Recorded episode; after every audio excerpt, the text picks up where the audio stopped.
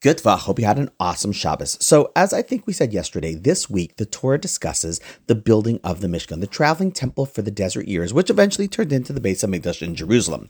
And while obviously there are many differences, the essence of it, the inner layout and vessels, were pretty much similar. Now, I mention this because what's interesting to note is that when we try to figure out what the focal point of this holy structure was, in both of them, it's the same thing. And in observing what it is, something very special is learned. See, in the Mishkan and the temple, there was a place called the Kodesh HaKodashim, the Holy of Holies. And in the Holy of Holies, there was the Ark, like you might have seen in the original Indiana Jones movie, Raiders of the Ark of the Lost Ark.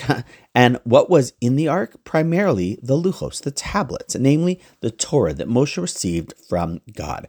And while that might seem like a simple observation of little consequence, it's far from that. See, think about it. The entire temple structure, that whole community center, with all of its purpose and fanfare, was really there to house in the holiest of places, in the heart of the structure, the Torah.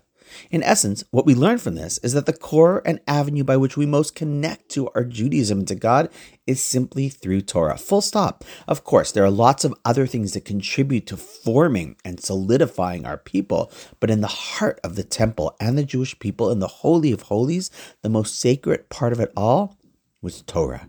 The lesson for us then is pretty straightforward. The core and connection point that we also have is Torah. It was back then and it continues to be now as well, which is why, if you ask me, our podcast journey together is such an essential part of our lives. In our own way, it's the holy of holies of our day and identity. And on that note, wishing you an awesome night, and I look forward to seeing you tomorrow.